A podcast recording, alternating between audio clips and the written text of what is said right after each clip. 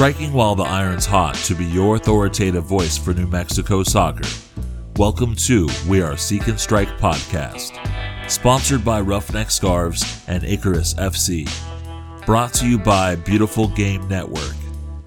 Find us on the web at seekandstrikecollective.com. Welcome back to episode number 31 the yellow black yellow and black attack excuse me new mexico united back in the home stadium at the lab at isotopes park. I'm your host chris walker and with me as always the exclusive one. Alicia how you doing tonight? It's been another long week but i am still kind of off of a high after the the home game we've had after a while. Right on, right on. So uh, yeah, we'll get into that. Let's first let's let's kind of check in on each other's world, see what's going on. Um, th- first thing, I mean, we got to throw out there is the CDC is updating, uh, obviously the policy, and you know now they're starting to state that if you're fully vaccinated after two weeks, that you could uh, roll around outside without a mask. How you feeling about that? And uh, yeah, what what are your concerns, if any? Um, my concern is who's being truthful about it because no one's gonna come up to you and tell you, "Oh, show me your vaccination card." Be- you, you can't do that, and it's just an invasion of privacy. So my thing is, who is actually being truthful about when they take their mask off? Good point, and I mean I know that I was uh I was rolling up to the box office and there were all kinds of folks just rolling, you know, without their mask. And I thought, okay, like y'all still gotta put it on inside. And then when I was in the park, I mean, it was kind of a mixture of it. It was like, all right, for one moment, you know, it's like, all right, everyone's rolling the mask. That's cool. Everyone's abiding by the if you're not eating or drinking, roll your mask up. And if you are, then you can obviously kick it without it on. But I mean, I think towards somewhere in the game, there was just this like kind of familiar feeling where everyone didn't have a mask on. There were no drinks or, or food being consumed. And it and it kind of seemed nice for a minute, but it was like, all right, how many of y'all in here didn't get your shots? Yeah, yeah, I could kind of see that at first everyone did have them on, and then some point once the game started and everything just started going crazy, that's when I feel like the majority of the fans did take off their mask. And, you know, it could probably be like the spur of the moment, and you just got excited and you want to yell, and because it can get hard with the mask, with the yelling, and, you know, you're just excited and the breathing too. But, you know, it, it, it is what it is. It happened, and from what I saw, no one got told anything to keep their mask on. Yeah, I don't think anyone really approached anyone about it because, like, you know, the CDC was like they had updated that sort of um, that ruling, if you will, that that rule, and uh, you know, heading to that match, you know, it was still mask on, and then it became, hey, you know, we saw something from Isotopes, uh, you know, social media accounts just saying, oh, hey, you know what? You don't have to wear these masks. You know, then all of a sudden we started seeing it like at other places. Um, and it became this this new thing. So it was like, okay, well, was United going to adjust? You know, and, and I'm sure United was trying to read up on it to make sure, you know, that everything was was kind of figured out. You know, that they dotted their I's and crossed their T's before they, they like kind of unleash this. But I mean, just today, you know, and this is this is Wednesday night, but just today I saw El Paso Locomotive, you know, their announcement that, you know, fully vaccinated fans don't have to wear their mask and fans that are not still still do, you know. And it just goes back to your point, you know, honor systems in effect, but how many people are going to be honest about it? And I mean, look, you know, you're listening to this like I'm not trying to tell you what you should do, whether you should or shouldn't if you're fully vaccinated. But I mean, my my personal stance on it is like, you know, if you're about not getting the shots and and that's where you stood with it and you made that choice, then I think that you should be a hundred on the other side and be about wearing that mask because I mean, you know, at least you're like being truthful to yourself on both sides. Like, don't be saying, "Oh, well, I'm against the shots," but then go and like you know skirt like not wearing the mask because that ain't that ain't happening. You know. Yeah, yeah. If I mean, everyone has an opinion about it, but you know, at the end of the day, this rule, if you're not vaccinated, it, to wear the mask, it's truly for your own protection.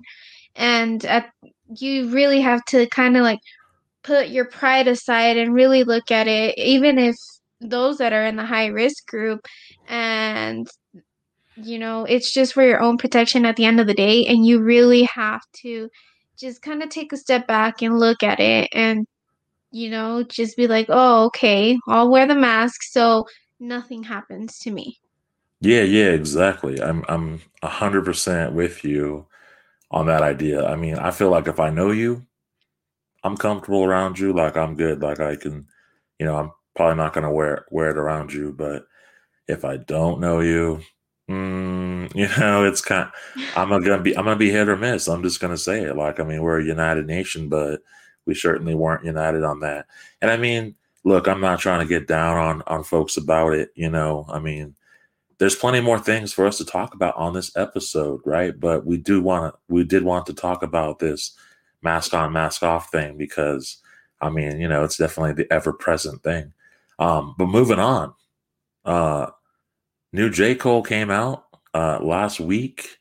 I know you're a huge fan, Alicia. You've been like hot on the trail of J. Cole releasing singles. So, uh, you know, I, I, I made this section in the show just so I want to hear from you what you thought of it. I've been listening to it a little bit. I don't have a solid opinion yet, but I know you do.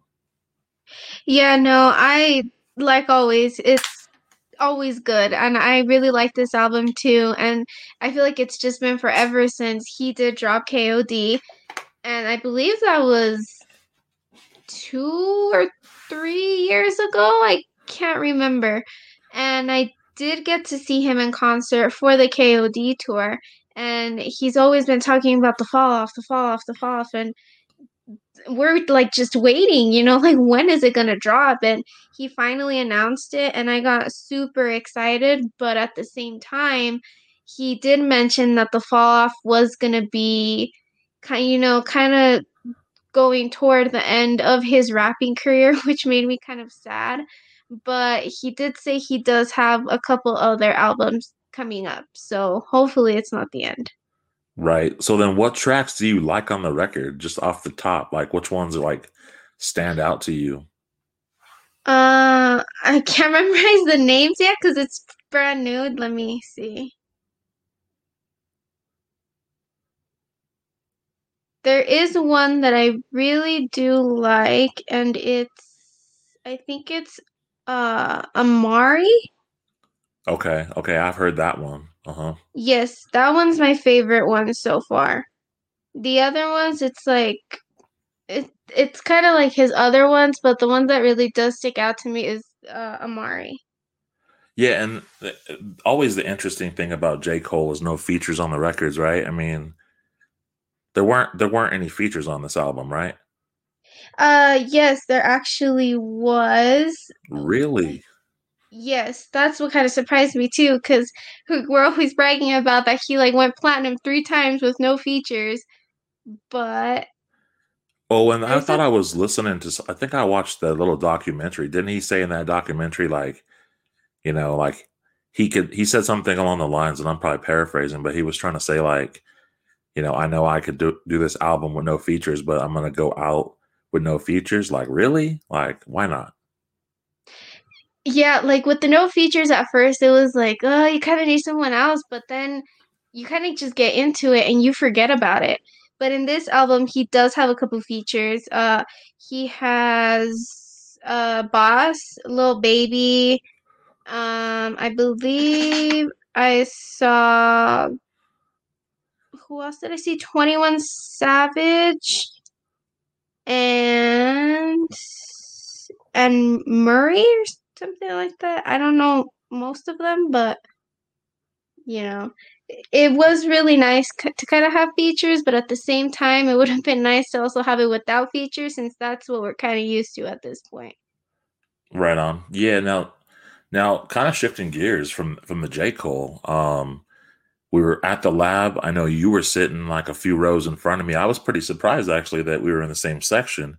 Um, Dylan Healing's song "United for the Win" comes on, and the team comes out and all of a sudden it's like 2019 again. I mean, what were the feels you were going through at that point? Man, it was it was weird. I'm not gonna lie, it, it was a bit weird, and I'm sure some of the fans can kind of relate to me on this, but when I got to the stadium, it felt weird. It felt like I didn't know what I was supposed to be doing. Like I felt you know, like a new kid at a new school. Like I'm just looking around and it's like everything's off. And you know, kind of being around so many people in in a while, it, that was pretty weird to me too. And when the song came on, I, you know, I got excited, I got the chills, but at the same time, I I like kind of had to stop and look around and you know, kind of like reassure myself like, you know, this is real, it's happening and you're like you're not on lockdown anymore and it's time for you to get used to it. And it was really nice because it made me forget what was going on around the world. It at that moment, like for me, I really hate to say this, but like COVID didn't exist. I felt like it was normal. I had the mask on, but you know, you kind of forget about it. And it was really nice to just kind of focus on something else and, you know, be around other people and not be isolated and, you know, just be out and have a good time. Yeah, it was like the the Thanos snap all of a sudden. It was like the reversal though. Like everything was, you know, seemingly back to normal. Um, you know, and and and much to say, like being at the lab, I mean, I was sitting definitely across from where I normally sit. I normally sit in 121 typically. I was in 122, so that was like already off putting for a minute. Like I was like sitting across from there. Then I was looking around and I was like, man, I wonder how many of these people are not sitting where they're supposed to be sitting. You know, so you're already now taking in the game from a different perspective. Like, just imagine that for a minute. Like, time traveling back to like a period that's supposed to be 2019, but it's currently 2021. You're at the match. It's supposed to feel like when we won that match against Vegas you know, except it's opening day. So it's supposed to actually feel like the very first time, like March 9th. Um, and then you're sitting in a chair that's not the chair you were sitting in. That's like the only factor that's like off for me. And I was just like, man, this doesn't feel right. Like it felt good, don't get me wrong, but it was definitely different. Um, so they play the music, the team comes out, Heather Dyche from uh, the head coach of the Lobos uh, delivers the game ball, which was cool. They had a little stand out there for the ball. I thought that was dope. I don't remember that USL stand Mm-mm. being on the field much. I just remember the referees walking out with it in their hands most of the time. Yeah. Yeah, yeah. No, I don't remember that stand either. I think that's brand new. Okay. So then she delivers the ball. Uh, of course, Pete Trevisani runs through the middle of the pitch. I think there was like a United fat flag on a on a like a board or something. Like the flag was at center pitch. He, you know, I think at some point I'm sure he took it off, but I know he kicks the first ball and then he runs off to the sideline, and then you know they warm up and whatnot, and then eventually they get going. Um, but before we get into like a recap, I just want to get your six words for Saturday. Mm, six words. Uh, that's kind of hard. Um, you know, I could say one word, and it's um. Oh man, it just slipped my mind. What? You lost it already? Yeah, I literally just had it. Um, what was it? Unforgettable. Um, you know, it was just a match that I'm I'm not gonna forget because even though it was the first match since COVID, it truly was a very different feeling, but it was a special feeling too. And, you know, with the players that scored, I was really happy about it. How it was, you know, the new players, not, you know, the regulars, and which would have been fine, you know, if they scored two. but Hmm. for them it was more important to do that and deliver to the fans. And that is what I really like. And especially if, if it's those players that scored that came here solely for the atmosphere and for the culture that New Mexico United represents. Right on. And I'm gonna I'm gonna try my hand at this six words for Saturday. Um, off the top, I don't have anything written down, so um, if I could if I could do it, I'm gonna say um, I gotta buy some paletas, Sergio Rivas. I think that's it. I think that's it. Um, my six words for Saturday. I, I, if you're listening to this, I'd be I'd be curious what your six words from Saturday are. Um, we're gonna get into this Austin Bold recap, but first, let's go to a break. And we're back from that break.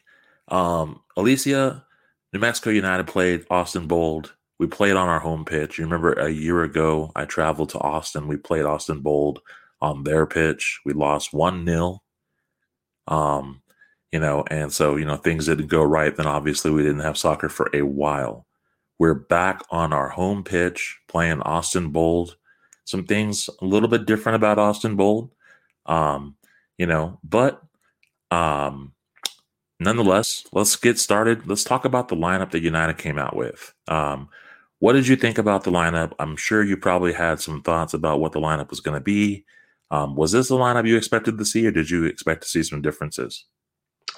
Um, I expected to see, I think it was one difference. Let me pull up the lineup here. Um, yes, only one difference. And I thought um Cello was gonna start instead of Tinari. That one was kind of like, well, what happened there? But you know, it did work out at the end of the game how the lineup was. And other than that, that was my only thing that was like kind of weirded out about. But I, the other ones, I definitely expected to be starting 11.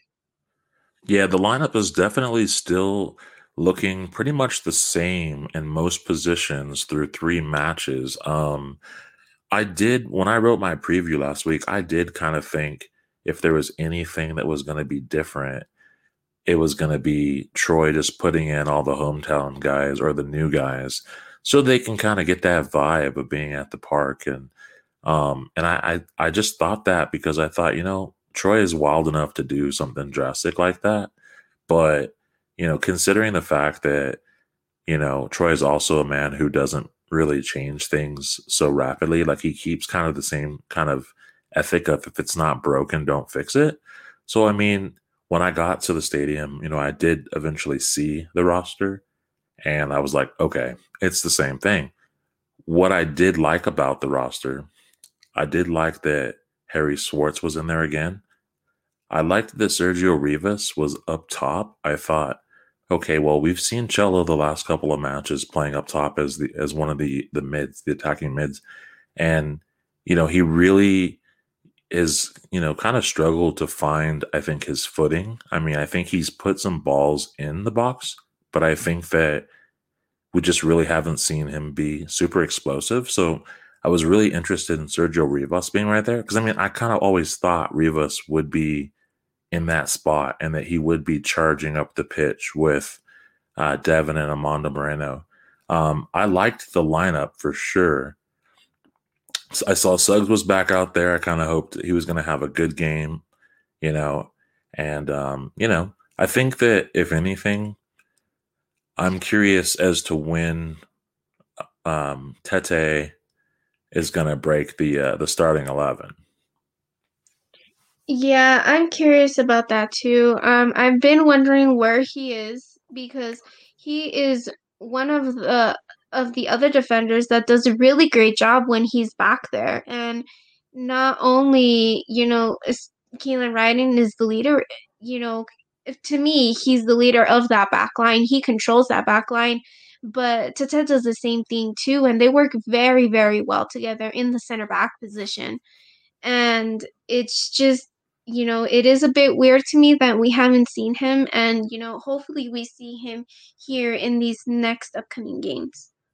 I mean, don't get me wrong, United is deep like the Lakers from like the 90s. Like they have like starting 11, looks like we've got a pretty good bench that contains guys that obviously um, you know, we're running the league, so that's cool. Um, getting into some an area that I know we like to talk about a lot, and I kind of went with a focus to to really focus on was the middle third.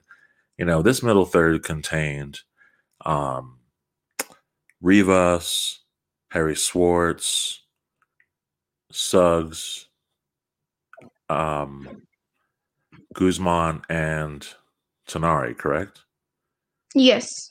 So I mean, obviously we had two bulldogish type um, defensive mids in Guzman and Tinari. We had Rivas, who obviously, you know, could kind of add to the attack, and we had Schwartz and Suggs kind of bombing the sides. Um, is this the best middle third that United could put together? Um, in your thoughts? I wouldn't say it's the best because there is room for improvement, but what I can say is I really do like how that middle third was playing in this last game. And I know I talk a lot about the midfield, and this is exactly what I've kind of been saying this whole time. Where when they do this formation, they have the two holding mids, and then they have the attacking uh, mid, which is Sergio Rivas, which still being in the middle, but he does play a little bit higher than Guzman and Tinari. And that is exactly what I've been talking about when they've been rotating. When sometimes in the plays you saw Tinari all the way up high, you know, hence the Amando Moreno goal, but Sergio Rivas was back. And that that's exactly what I'm talking about. They're rotating positions and it's just working out perfectly because they're taking turns and no space was being left wide open for Austin to come in and you know and take advantage. And this is how you know we're supposed to be playing and it's working and if the other players can get to it too our other midfielders um Azira and Chelo if they can do that then we have a pretty strong midfield and you know the wings too they're not they're not pinching in as much and they're not going out too wide where the ball can't get to them. They're running the plays very beautifully. You know, Harry Swartz, I loved how he was playing the wing. He was making those runs and he had he created so many chances and I really liked how he played in the in this game. Um he created so many chances for us. It was insane. Yeah, and I mean this middle third, definitely you could see like them operating a bit kind of like a starfish, you know, kind of, you know, they would collapse at times, you know, be compact and then obviously expand. You know, I think that that's so important um, as we do talk about the middle third a lot. I mean, if they don't, if they're not compact at different portions of when they're making that run, um, if they if they come out wide, I think that they create a lot a lot of opportunities for any defense to kind of step in lanes and create turnovers. And we did see a little bit of that. There were definitely times where Austin, um, you know, stepped in lanes or found, you know, uh, found loose balls or obviously forced United to concede the ball in dangerous spaces. And I mean, there was that time where Austin was just literally like they had like had like a siege armada. They essentially just like put their whole team in the attacking half and they were just, you know, looking for chances to take shots on frame. Um, you know, and and like you're saying with Swartz play, I mean Swartz played great. Like he um was up and down the pitch. He was on the side, like he re- definitely recognized players that were that were striking towards like you know the box. I mean, you know, I re- went back and reviewed some of the goals that we're going to talk about, but I went back and kind of reviewed it a little bit, and it's like, you know, Swartz was like so smart to like kind of take the ball up, but he was he just timed it nicely so that no one was really off, you know.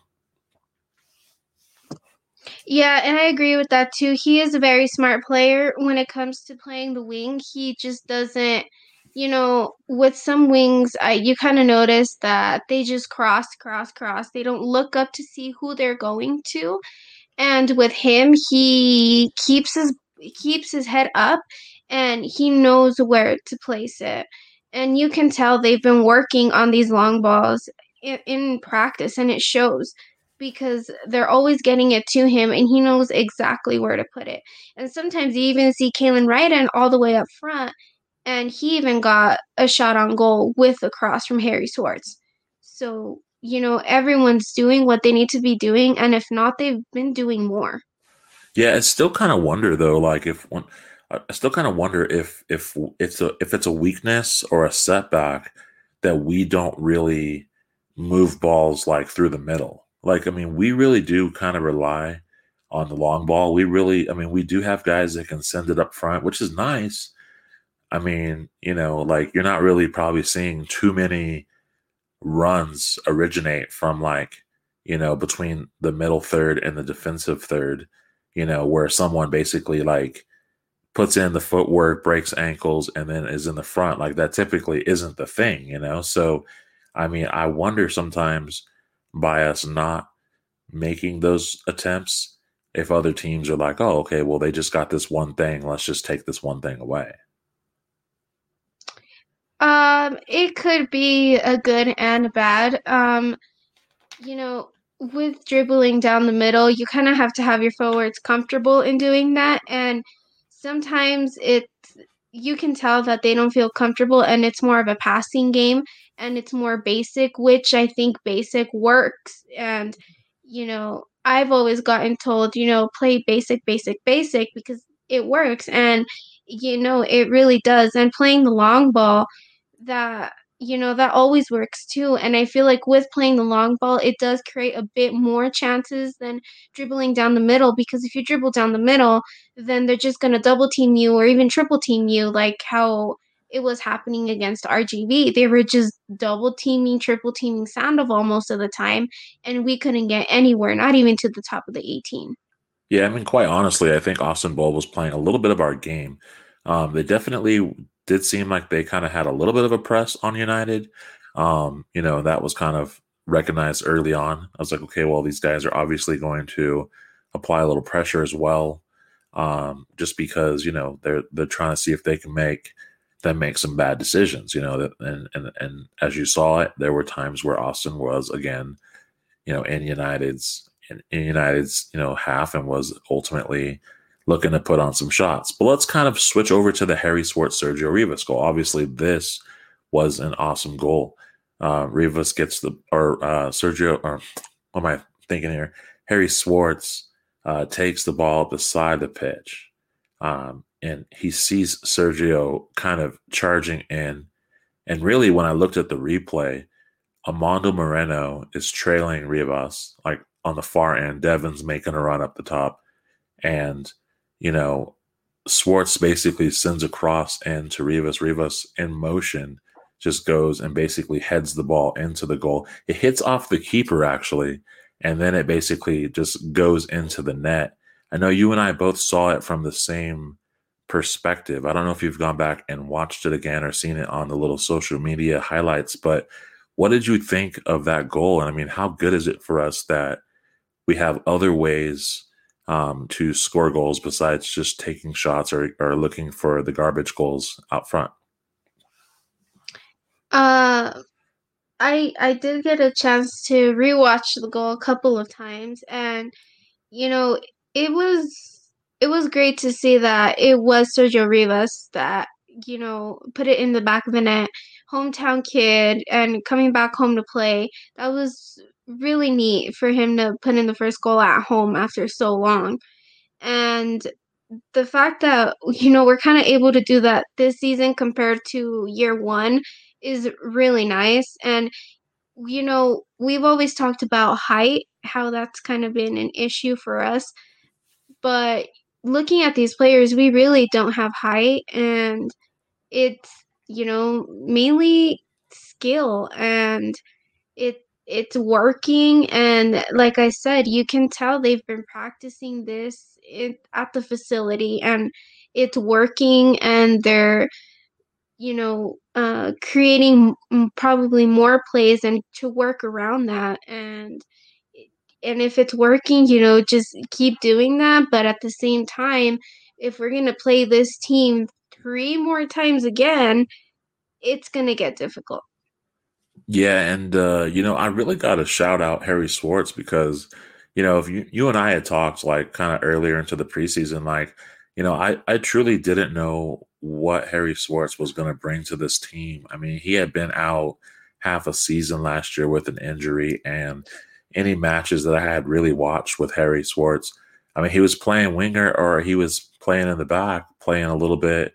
Um, kind of like a he was kind of playing back there like on the back line like a right back if you will. And it was just like he when the the match I saw he just really wasn't like stopping any balls. Like the balls were being scored like while he was back there. He just wasn't really guessing the right direction. And so you know and then in the same match he goes down. I mean I think I told you about this back in Christmas time when I was watching that match. And I was just like I don't know if we just signed like if we signed a phenom type of player or if like it's like you know just going to be kind of like another like Daniel Bruce role like is this going to be another guy that kind of comes in for 20 minutes and kind of stimulates the game and that's it. But I have to say Harry Swartz has made me a believer you know? He's made me a believer. He stands out. Like he's stood out in every single match so far. And I I got to ask you like you know we love Wehan you know, he's obviously forever in our hearts, and we're gonna we're gonna you know throw him into the the Seek and Strike Hall of Fame for sure. But I mean, can we start to kind of think? Can we kind of start to move on from bees to Swartz at this point? Um, I I honestly think we can, and like you said, we do love Wehan, and I do miss him. And you know, he also created so many chances for us. He was, you know, last season he was kind of a very underrated player, in my opinion. I feel like no one was kind of talking about him, to- um, and uh, towards the end they kind of were. But you know, Swartz has been doing amazing from from the get go. He was you know, it's like a flame lit up in him and he's just going and going and going. And like I said, um, against RGV, he was my man of the match. Um, and then this one against Austin Bold, he, I know, you know, you think Sergio Rivas, and don't get me wrong, he did great, but, you know, Harry Swartz was the one that made it all happen. And he was definitely my man of the match against Austin Bold. Okay, okay, right on, right on. Um, yeah, man of the match. Uh, God, I'm trying to think. Like, I mean, Harry Swartz stuck out to me again. Um, you know, Rivas getting the first goal, I thought was incredible. Um, I think it was incredible, really, because Rivas was supposed to come to the lab when he was playing for Reno, and it was going to be kind of a homecoming. He was going to be playing against United, right? Um, but then he was injured, and so he didn't make the trip. So I thought to myself, like, dude, it it dawned on me after he scored that goal. I was like, you know what, this is his first time at the lab, and he's doing it the right way for us with that goal. And I just thought, man, that that's got to feel good. I think, you know, as far as I'm concerned, like man of the match, like I really didn't have one at the time, but I mean, it's so hard for me to pick one. But I kind of feel like I would favor Swartz and I think I would say Rivas as well because I think that like Rivas also like kind of was playing another role like through the night. You know, he was definitely also looking for, you know, for Amando and whatnot. He was trying to you know create some chances too. Um, so I'll, I'll, probably give it to uh, Rivas and, and Harry Swartz. I'm kind of I'm kind of slighted between the two just because they both to me stand out. So So next, let's talk about this. Like, okay, I mean, we had a lead uh, through the 18th minute, through the rest of the half, and then within like minutes of the second half, we like conceded a goal, and I just thought, damn, we're always good for one. Um, you know, the goal wasn't anything too crazy. I mean, ultimately they striked right away, and uh, and then they found themselves in an interesting space. They were able to, I think, from the angle that they showed it, it's hard to see how it happened. But then seeing it on other replays, it looks like maybe Tambakis was screened by maybe one of the defenders who also tried to make a leap for it as well. Um, so to me, it's like would we just really kind of struggle with kind of maintaining these leads, or we give up these goals like way too fast. It seems. Yeah, and I kind of kind of agree with that. Um, I feel like we get in the lead, and I don't know, like what mindset it kind of goes through our players, but I feel like we score and then like we shut down, and that's where it's like like what's what's going on, and you know it reminded me of against El Paso, where we obviously had the lead last minute in extra time or stoppage time, they score, and I'm sitting here like, what just happened? Are are you kidding me? And the same thing happened to when against Austin Bold. We were up uh, one 0 and then they scored, and you know and I hate to say this, but before they scored, I kind of had that feeling like, you know what? They're going to score. Like how the game was looking, I just had a like I was like 90% sure they were going to score and they did and you know, I was like, "See? Like see what happened? Like I don't understand." And it's just weird that this always happens and when you want a clean sheet, it's when we don't get it. It's like it it literally was like about the same time has gone by from El Paso. Like they had scored that goal in the 57th El Paso, and then they conceded the goal in like the 95th. So it's almost like that next 30 minutes is like really critical for United. And I mean, they did they did manage to escape into the half, and so that was nice. But again, going right into like the first minute, and they had already conceded the goal. I think that United really has to like they really got to be thinking like okay we got this goal like in this next 30 minutes like we really got to recharge ourselves. And i feel like they kind of were doing that because troy took out devon sandoval um, at about the 59th minute put in brian brown and within a minute of brian brown being in brian brown finds a loose ball. I think josh suggs had done a dummy run and kind of uh, made the goalkeeper miss um, and ultimately brian brown scoops it up and chips it in Brian Brown gets his first goal. What were your thoughts on that? I really liked that play, you know, and I I also enjoyed how, you know, Brian Brown didn't take that risky opportunity in in dribbling it in and the chipping was still a risk but i feel like when you dribble in that close to the goal especially with three other defenders around you and the uh, goalkeeper behind you, it's going to be more difficult to score. And when he chipped it in, you know, it was kind of that spur of the moment where you have your hands above your head and you're like, is that going in? Because it on the far side of the field, you can't really see well and it looks like it's not going in. So like you kind of have to make sure and you know it went in and I was surprised, but I really liked how that was played out. And especially with him just barely coming on, that just, I don't know, to me, it just shows that these players are hungry. Yeah, just fired up uh, United big time. I mean, the crowd let him hear it. Brownie didn't have any sort of reaction to it. He just kind of was like, oh, that, that was nothing. I could do that all day long. And I was like, all right, go on, go on. And so uh Brownie gets the chip shot. United's up 2 1. then what got interesting is that Troy made some other subs around the 71st minute. I think I, I was kind of noting this in the preview, but you know, really the times where Troy is making changes in the match, if he hasn't made something at halftime, he's really in the 60th minute, he's somewhere in, in the 70th minute, and somewhere in the 80th minute. Those are like the moments when he's making changes. And obviously, I think that's good.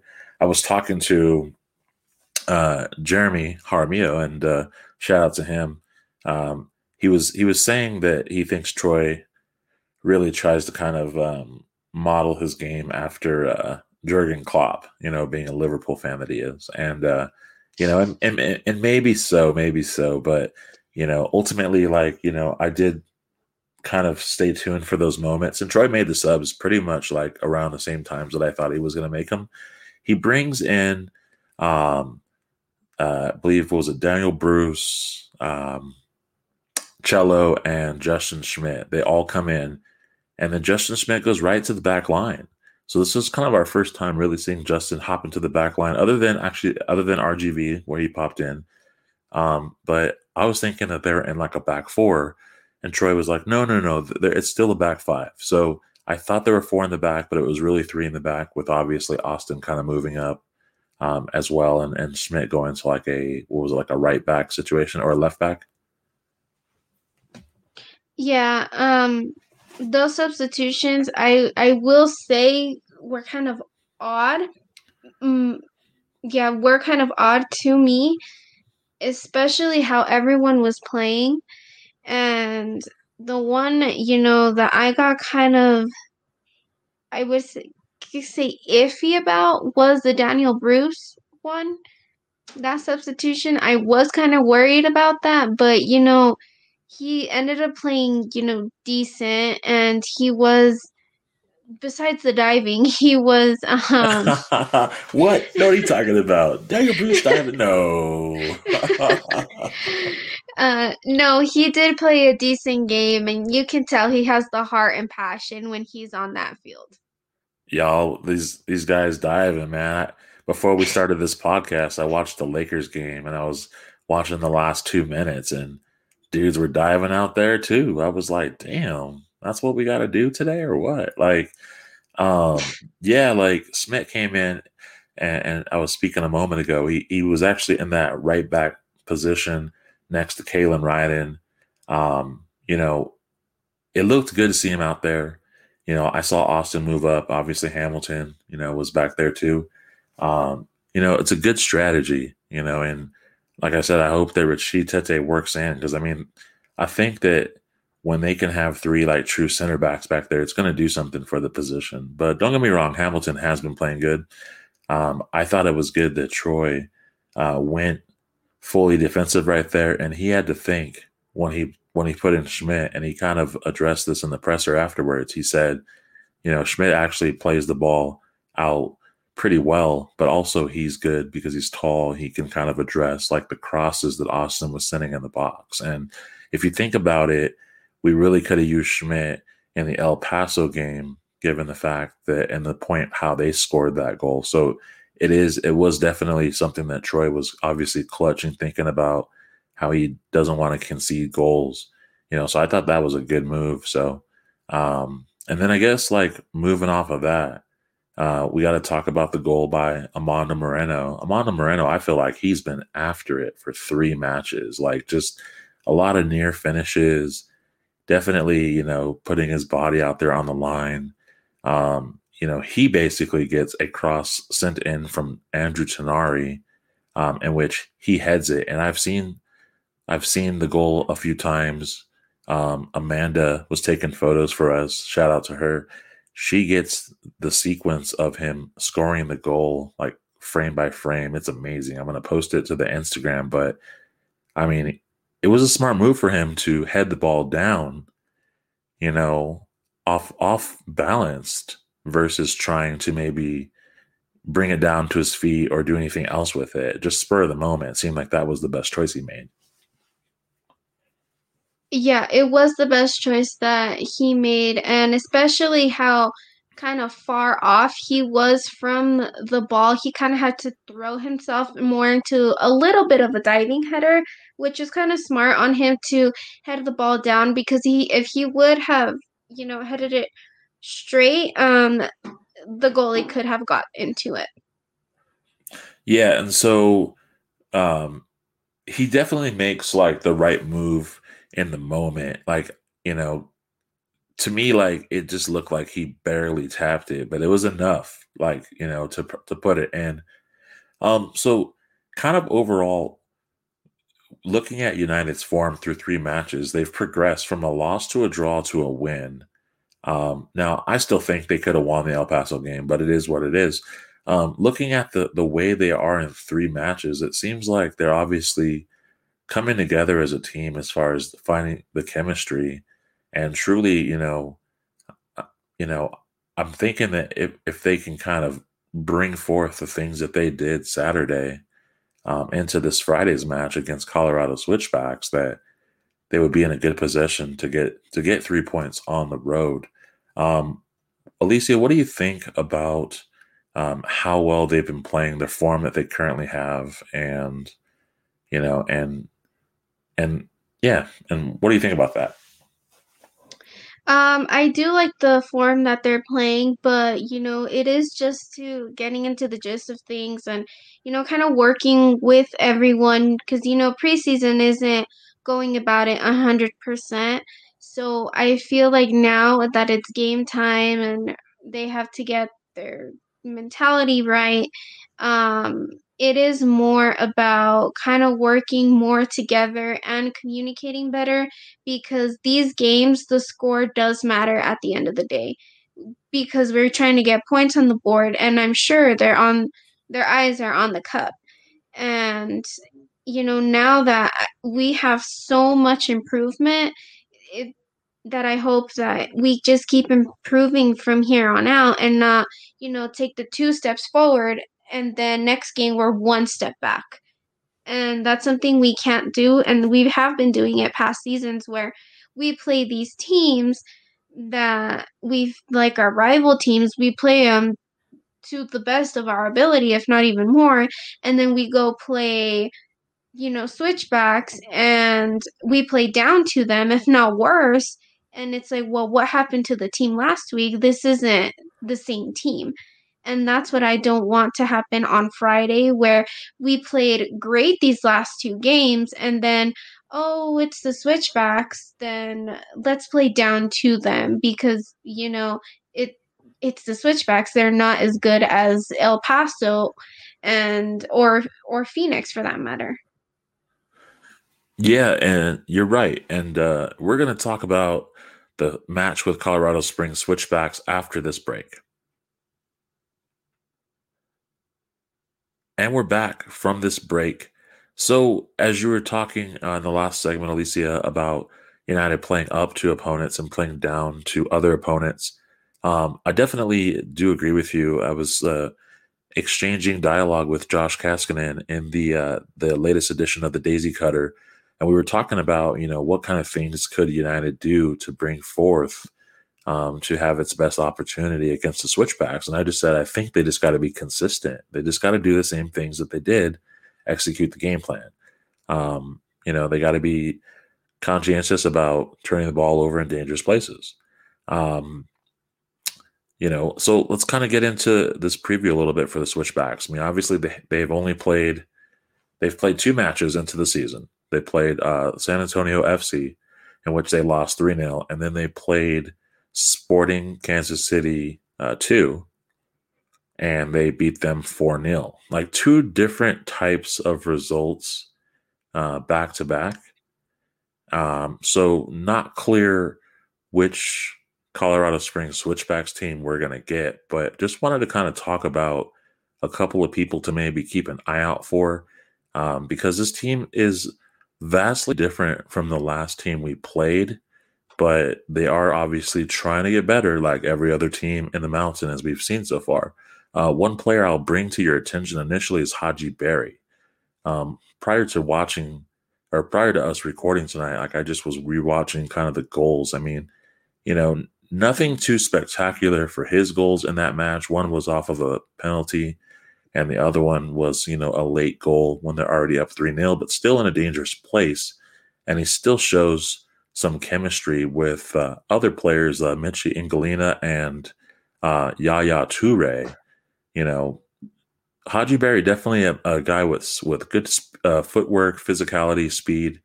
Um, you know, definitely someone dangerous up front. Like, what are your what are your thoughts? What do you think would be any concerns? You know, going up against a, a player like this. I mean, because he's definitely got like kind of a high high caliber talent. Um, going up a player, going up against a player like this, I feel like he's gonna have to be marked at all times. They're gonna have to man mark him instead of uh, you know, kind of doing the zoning mark, and you know, with him, I feel like it's just him. It's not uh, any other we any other player we have to worry about. Like last season, you know, we had Aiden Daniels and we had um what was the other one? Um George Labisi or Christian Volesky? Uh George Labisi. See, those two work together, so we really had to watch them too. And now, you know, they're not there anymore. And it's just um it's just him and we we really are going to have to man mark him or you know me maybe even you know and i have a feeling this is going to happen that Kalen is going to be the one watching him where it's going to be like you know half and half kind of half man marking him but at the same time doing the zone marking. And if we have him then you know technically we should have this game in hand. Yeah, I think honestly, like the, looking at the second goal that he scored against Sporting Kansas City too, I mean, it was really much a similar goal that United got scored on the other day with uh, Nick Hines getting the goal. It was just literally like from um, the the right back position to the left back position. You know, that's that's where he kind of operated. They definitely uh, in this match that I was re- reviewing for Sporting Kansas City too. Um, they they just got in the box quite a bit. They were really pretty much outside the 18, you know, just dancing around, able to kind of get in those lanes, you know. So I think United definitely does have to um, address that. Like they are going to have to step into lanes. They are going to have to kind of press them a little bit because, I mean, if they get any space in there, then they would be very dangerous. Um, the other thing to kind of point out though about Hadji Barry, you know, being uh, last season he played for North Carolina FC. Now we happen to have a guy in goal who also played for North Carolina FC last year, um, and Alex Tambakis. I kind of wonder, you know, you know, when two guys have played together and they were in starting positions, like, does Hadji Barry have any particular maybe insider or thought about how Tambakis plays, where his hesitations might be? Does Tambakis know how Tam, you know, how Hadji Barry shoots, like what his where he favors, like what that that to me also is maybe another point for this matchup. Um, how much of that factor do you think is going to come into this game? Yeah, and especially if they play together, I'm sure they both have some knowledge on each other, and and I'm sure they're going to use it to the best of their ability. Um, when it comes to you know if it comes to a penalty. You, you never know with these refs, but um, he is gonna have some knowledge on where uh, Hadji Barry where Hadji Barry likes to score, but at the same time, if Hadji Barry knows that he can trick him, which can also be a bit of an issue. So at the same time, they kind of have to well. Um, Tambakis, he kind of has to keep an open mind and kind of leave that aside because you never know. Yeah, exactly. Now, talking more about the switchbacks, like I said, they're they're a little bit of a different team this year. Um, they got Jimmy Ockford in the in the center back position from Lou City. They have, of course, Michael Edwards, uh, Matt Hundley, and Yaya Toure from the Rapids. So, I mean, obviously, you know, as long as they're affiliated with them, they're going to be sending down players. Um, they also got returners uh, Jordan Burt, Sebastian Anderson, uh, Ronnie Argueta. Um, so definitely some guys, or and, and Austin doing it. You know, obviously some guys that have seen New Mexico United that are are familiar with with the different guys and know kind of how they play. you know, and of course we returned enough guys to give them a good chance. Um, if you remember the last time New Mexico United played Colorado Springs Switchbacks, you know, uh, Zach Prince was coaching that effort. Um, Troy Lesesne was off with his wife uh, delivering a child, and essentially uh, we lost that match two one. Uh, United just not, you know, very proactive in that match. You know, things just not happening for them, and Switchbacks stole a win out of the four game series. I'm just wondering how much of an edge the Switchbacks might think that they have over United. I mean, yeah, they did play in the preseason, but preseason is so different from you know from the actual season. Yeah, it it is, and I feel like you know Switchbacks might you know think like they have a chance because of previous results and they see how we kind of play but at the same time they could be a little bit nervous seeing how we did play against Austin Bold because I'm sure they look at the film and um they probably will be nervous and you know with our players I can see um some players I you know are I think I've heard are kind of having trouble uh, getting used to the elevation here and in Colorado Springs, the elevation being higher, it is going to be difficult for those new players, but I feel like we could manage through it. Right. Yeah. And speaking of like Colorado, um, they're going to be in a new stadium, right? So definitely a new Mhm. pitch, one that United has not played on yet. Um, you know, I'm I'm wondering obviously what our performance is going to be like on the pitch. I mean, they've played enough pitches. I don't think it's going to be too much of a factor, but uh, it is pretty it is pretty exciting that they'll be able to play in kind of a soccer specific stadium again and something a little bit you know nicer than the the high school pitch they were playing on the last time.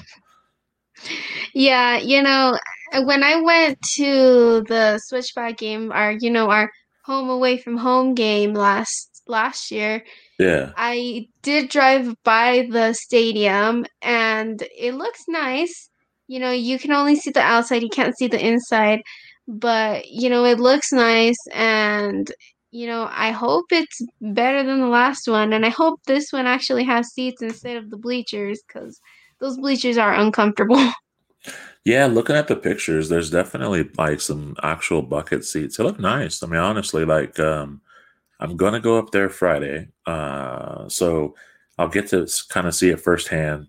Um, but it does look it looks look, looks nice. Um, there's supposed to be like a club at the bottom. I'm, I'm hoping to get some pictures and kind of get a good good view of it. So for the next pod, you and I can kind of look at pictures and kind of you know talk about a little bit. Um, but yeah, no, I mean, I think it's going to be good. Um, you know, I, I don't I don't know if it sits in the same direction as the other field. I think it would be funny if it did because I know that that was kind of an issue. Was this the way the sun was hitting the pitch? There was always the the high shade on the uh, on the one end, and then it was like just sunning your eyes on the other side. So I'm kind of wondering if they kind of built it the same way, you know? Because I mean, I understand the other field was kind of there that way, but you're building a new stadium, so hopefully you kind of fix that situation. Yeah, I hope so too, but the way it looks, I think it's kind of built the same way, but who knows once you're there. Right, right. Um, so you know, just kind of wrapping up more of the the on field. I I don't know really as much what I would expect from the Switchbacks because it's like their first match out. I mean, we saw a little bit of what they were doing in preseason, um, but again, like nothing to really give any sort of indication. I mean, looking at this last match against Sporting Kansas City, I mean, they were obviously out the gate. I mean, it, they looked good in the match. You know, they had enough enough touches and dangerous positions. Um, you know, it's it's you know, but that was Sporting Kansas City too. You know, I mean, when they play New Mexico United, it's gonna be a kind of a different thing. So I'm, you know, I'm kind of not. I don't really have any like definitive like we got to watch out for this, we got to watch out for that. It really is just players at this moment, and it, it is noticing that they are dangerous in spaces, you know, and every team has a little bit of that. You know, I probably will watch a little bit more of the San Antonio um, match to kind of get more of a, a, feel for it. Maybe we'll have something on the preview, but for now, I think that just looking at those players are going to be kind of an effect. Um, so shifting off of that, you know, I did speak about the new stadium. Obviously, we're we're going up there Friday. Um, Got to give a shout out to the curse. You know, the curse is trying to do it up. You know, traveling to the away games, kind of bringing back that sort of, um, you know, road mentality. You know, support supporting the team. So just giving a shout out to them, and uh, you know, that kind of brings us to this week's uh, prediction. But before we get to that, uh, we definitely got to address last week's predictions. Uh, Alicia, you had predicted that there would be four goals scored in the game last week, which there were. Uh, New Mexico winning 3 1. You also predicted the score 3 1 United. So you got a point for the total goals, a point for the spread um, of how the score went, the result. Um, you did pick Devon Sandoval to get the first goal, which uh, obviously you won't get a point for that. Um, and I basically didn't get any points. Um, I picked United to win 2 1. Um, Harry Swartz scoring the goal. Um, so, uh, Alicia, right now you're you're on the board with with those uh, those two points from last week. Yeah, last week, you know, I was kind of upping myself a little bit. I thought 3 1 was too much of a win considering how we were doing, but, you know, it was manageable and it was nice to get that win. And, you know, going into Friday's match, my pre- my prediction is a 2-1 win with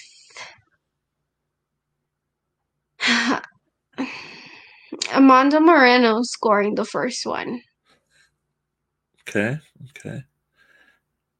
All right. Well, I guess I'm going to take the role of you this week. Uh, I'm going to say it's a 3 1 victory.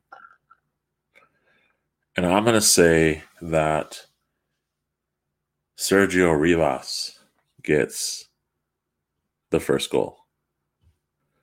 So we've both put up interesting predictions. I mean, I just hope one of us gets it right um, for the sake of United coming away with three points. So, Alicia, where can folks find you on the internet? Uh, you guys can find me on Twitter and Instagram at exclusive underscore Alicia and on Facebook under Alicia Arias. Right on. And you guys can find me on Twitter and Instagram under by Chris Walker, and you can find me on Facebook under Christopher M. Walker. Well, Alicia, this has been a fun, a little bit over an hour kind of coming up, talking about Austin Bold, talking about Colorado Switchbacks, obviously talking about what's going on in life. For Alicia and myself, Chris Walker, you've been listening to We Are Seek and Strike podcast, and we'll catch you on the next show. Go United. You've been listening to We Are Seek and Strike podcast, brought to you by the Beautiful Game Network. Find more USL related podcasts and written content at bgn.fm. To never miss new content, consider subscribing wherever you get your podcast. If you're listening on Apple Podcasts, please rate and review the episode. You can find us on Facebook, Instagram, Twitter, and YouTube at Seek and Strike Collective. Lastly, we'd like to thank our sponsors, Roughneck Scarves and Icarus FC. Roughneck Scarves, the official scarf supplier to MLS, USL, and US Soccer. Get custom scarves for your group or team at roughneckscarves.com. Tired of the same old uniforms and cookie cutter templates from Nike and Adidas? Looking for a unique, completely custom kit for your youth club, Sunday league squad, adult, or even pro team? Icarus FC can help you create the kit of your dreams at an affordable price. Let them help you design your new custom kit today at IcarusFC.com.